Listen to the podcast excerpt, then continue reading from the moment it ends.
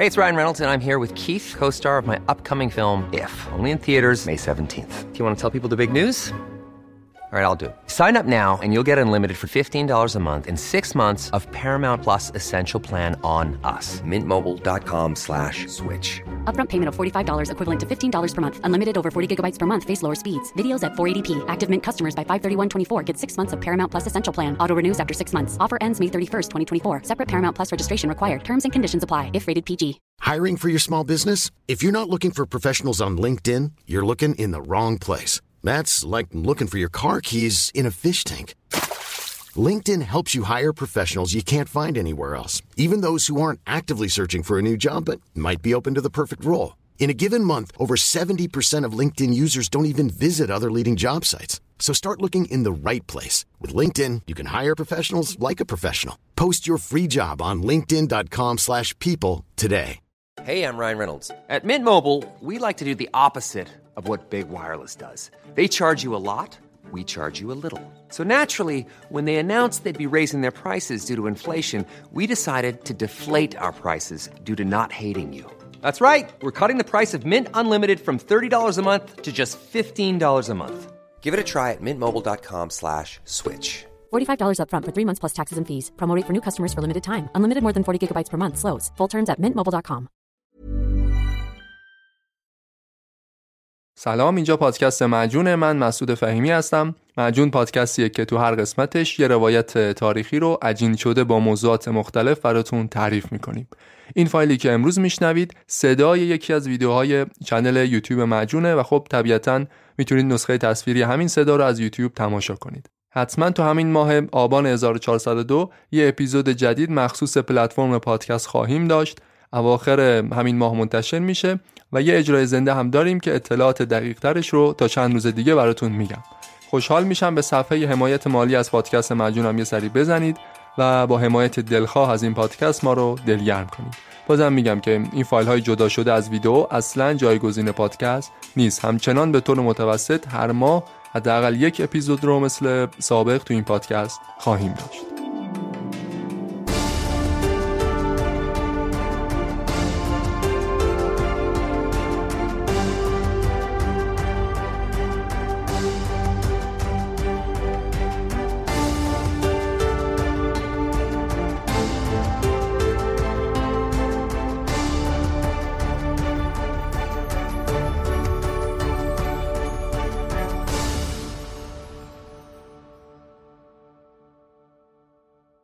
من باور دارم خاور میانه اروپای جدید خواهد بود. رونسانس بعدی در سی سال آینده در خاور میانه اتفاق میافته. پنج سال دیگه عربستان کشوری کاملا متفاوت میشه. این جنگ عربستان سعودیه، جنگ منه. می‌خوام قبل از اینکه از دنیا برم خاور میانه رو در صدر دنیا ببینم. این صحبت های اخیر بن سلمان بود در مورد آینده خاور میانه که فکر می‌کنم خیلیاتون شنیدید. درست یه ماه بعد از این صحبت ها و درست دو هفته بعد از اینکه بن سلمان می‌گفت در حال مذاکره و رسیدن توافق با اسرائیل حمله همه جانبه حماس به مرزهای اسرائیل شروع شد. فصل جدیدی از درگیری فلسطین و اسرائیل آغاز شد. عربستان سعودی به عنوان یکی از مهمترین کشورهای اتحادیه عرب همیشه تأثیر مهمی داشته تو مسئله اسرائیل و فلسطین. اما همیشه وقتی حرف از مناقشه فلسطین و اسرائیل که میشه کسی نقش عربستان رو بهش توجهی نمی‌کنه. کمتر بهش پرداخته شده. تو این ویدیو می‌خوام براتون نقش اعراب رو بگم تو پیدایش اسرائیل مخصوصا عربستان سعودی و عراق. تاریخ روابط سیاسی اسرائیل و عربستان رو هم خیلی خلاصه با همدیگه مرور می‌کنیم. خب اول از همه بریم سراغ اوایل قرن بیستم جنگ جهانی اول زمانی که خیلی از کشورهای عربی فلسطین، عربستان، سوریه، عراق همشون جزئی از قلمرو امپراتوری عثمانی بودند. یک کشور مستقل نبودند. اون موقع هم عثمانی داشت علیه متفقین یعنی بریتانیا و فرانسه و سوریه تو جنگ جهانی اول می جنگید یعنی همپیمان با امپراتوری آلمان. داریم در مورد دوره از تاریخ صحبت می کنیم که اسرائیل هنوز وجود نداره اما ایده صهیونیسم به تازگی مطرح شده و تو محافل سیاسی دنیا کم و بیش ازش حمایت میشه. مثلا سیاستمدارای بریتانیا عمدهشون به دلایلی طرفدار ایده صهیونیسم بودن. صهیونیستا تو اولین کنگره‌ای که برگزار کردن گفتن که آقا ما یهودیا باید از کشورهایی که توش زندگی می‌کنیم که عمدتا هم شرق اروپا بود گفتن باید جمع کنیم بریم توی منطقه جغرافیایی مشخص که اون منطقه هم اورشلیم یا همین فلسطین امروزی می‌شد. فلسطین هم اون زمان بخشی از قلمرو امپراتوری عثمانی بود یعنی دشمن بریتانیا تو جنگ جهانی اول. یه دلیلش هم که انگلیسی ها از سکونت جمعیت یهودیا تو فلسطین حمایت می‌کردن همین بود. حس می‌کردن با این کار می‌تونن به ترک های عثمانی ضربه بزنن. خلاصه تا 1914 جمعیت یهودی های فلسطین به سرعت نزدیک به دو برابر شد. تا اینکه بالاخره دولت عثمانی احساس خطر کرد و قانون گذاشتن گفتن آقا فروش زمین به خارجی ها از جمله یهودی ها ممنوعه. انگلیسیان ولی بیکار نشستن. از یه طریق دیگه سعی کردند بازم امپراتوری عثمانی رو بذارن تو مزیقه. عثمانی خب خیلی وسیع بود تمام این کشورهای امروزی که الان اسمشو میگم جزء قلمرو عثمانی محسوب می‌شدن عربستان عراق سوریه لبنان اردن فلسطین ترکیه نقشه جدید انگلیسی ها اما علیه دولت عثمانی قرار بود تو سرزمین حجاز و عراق اجرا بشه. یه شخصی بود به نام ملک فیصل پادشاه عراق که تقریبا میشه گفت قدرتمندترین شخصیت سیاسی بود تو همه مناطق عرب نشین. کسی که خودش زیر دست دولت عثمانی به حساب می‌رفت اما سودای یک حکومت مستقل عربی رو داشت.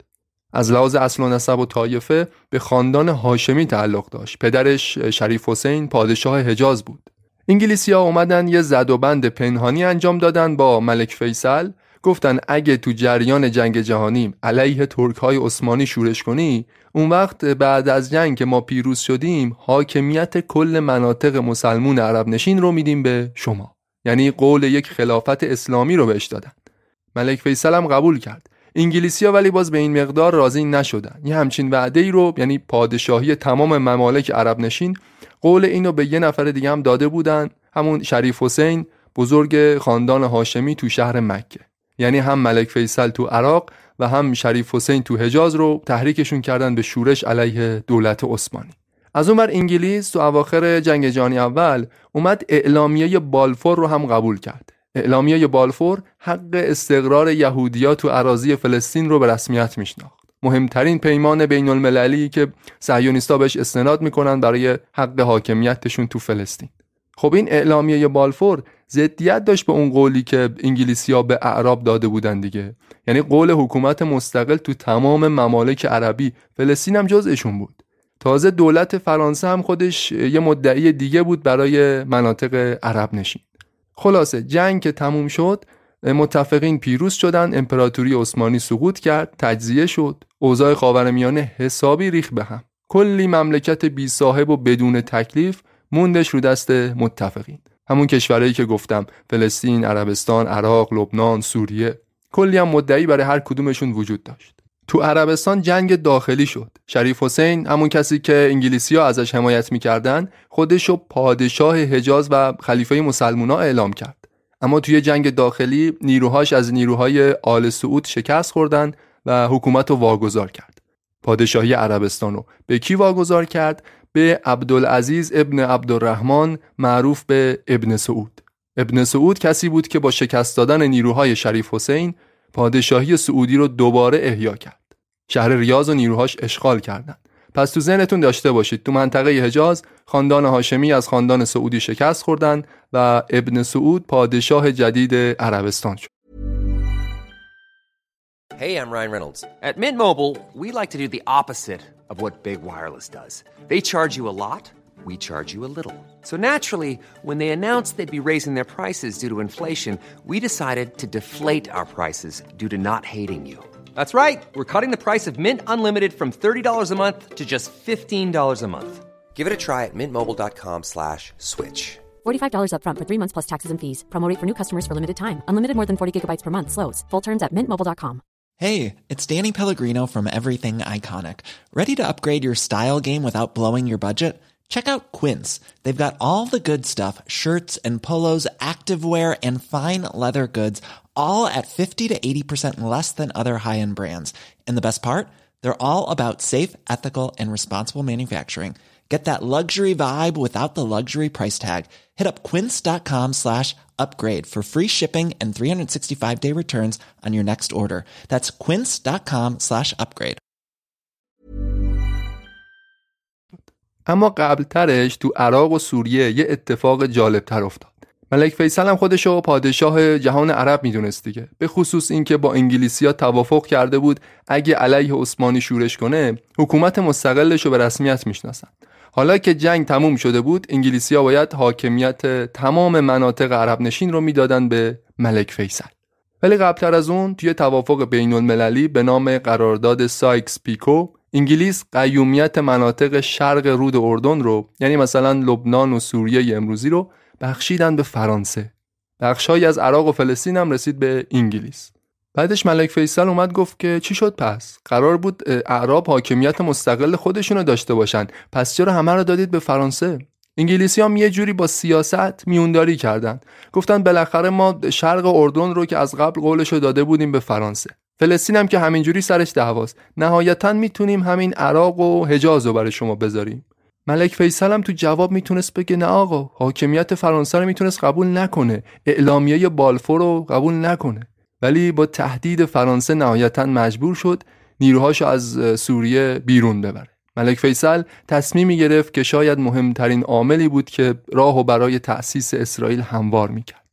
ملک فیصل از حاکمیت اعراب تو شرق رود اردن و حتی تو سرزمین فلسطین چشم پوشی کرد. این مناطق رو به انگلیس و فرانسه واگذار کرد. قرارداد سایکس پیکو رو پذیرفت و بدتر از همه حتی اعلامیه بالفور رو هم اومد امضا کرد. یعنی همون قراردادی که حق استقرار جامعه یهودیا تو سرزمین فلسطین رو به رسمیت میشناخت.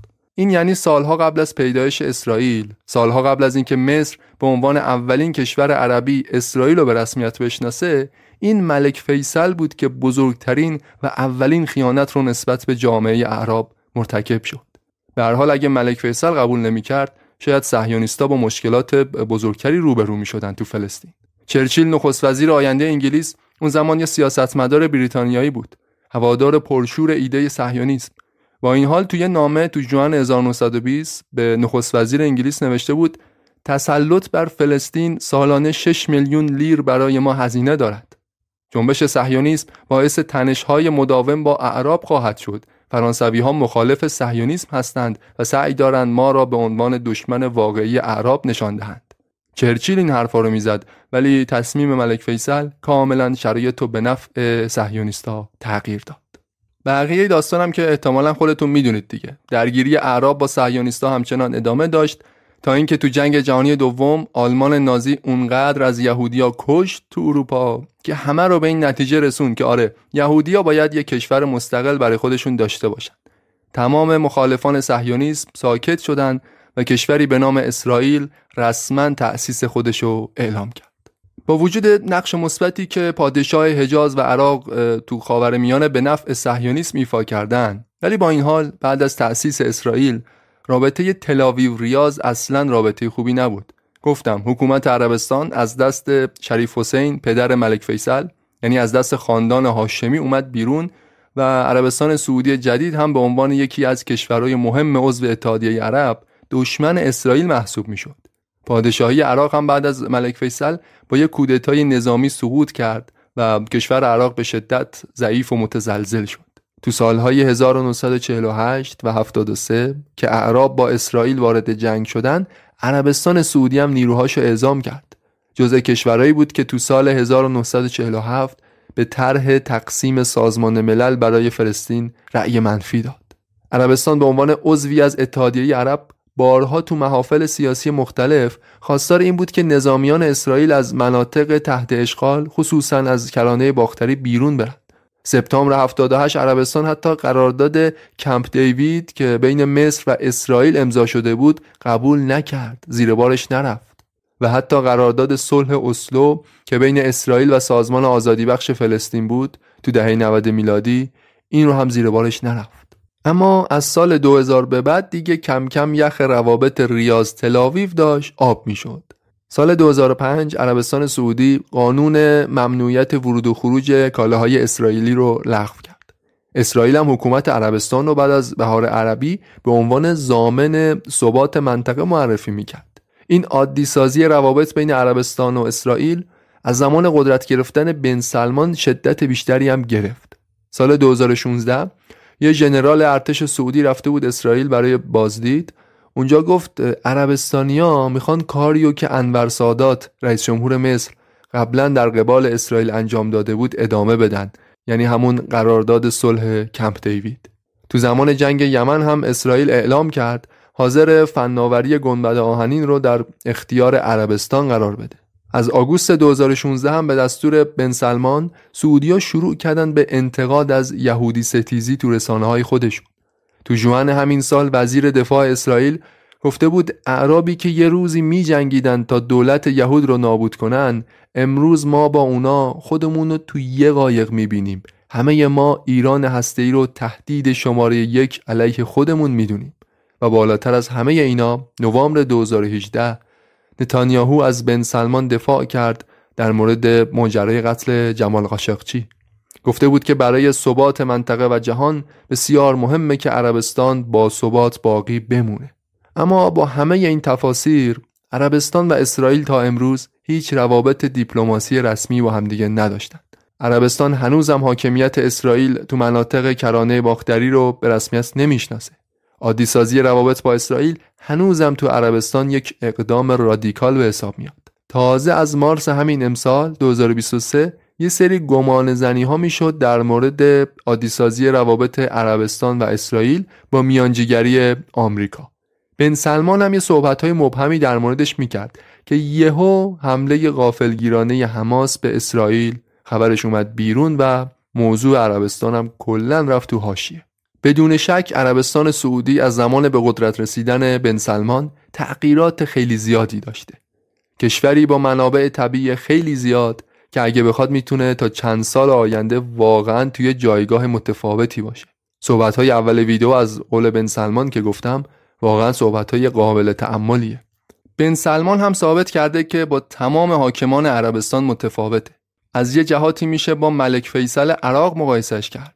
کسی که اگه نبود اگه زد و بندش با انگلیسی ها نبود شاید مدتها طول می‌کشید کشورهای عربی مستقل بشن و حالا سوالی که باید از خودمون بپرسیم اینه که آیا بن سلمان هم با این مسیری که در پیش گرفته می‌تونه مثل ملک فیصل راه صهیونیسم و تو پیش بردن اهدافش هموار کنه؟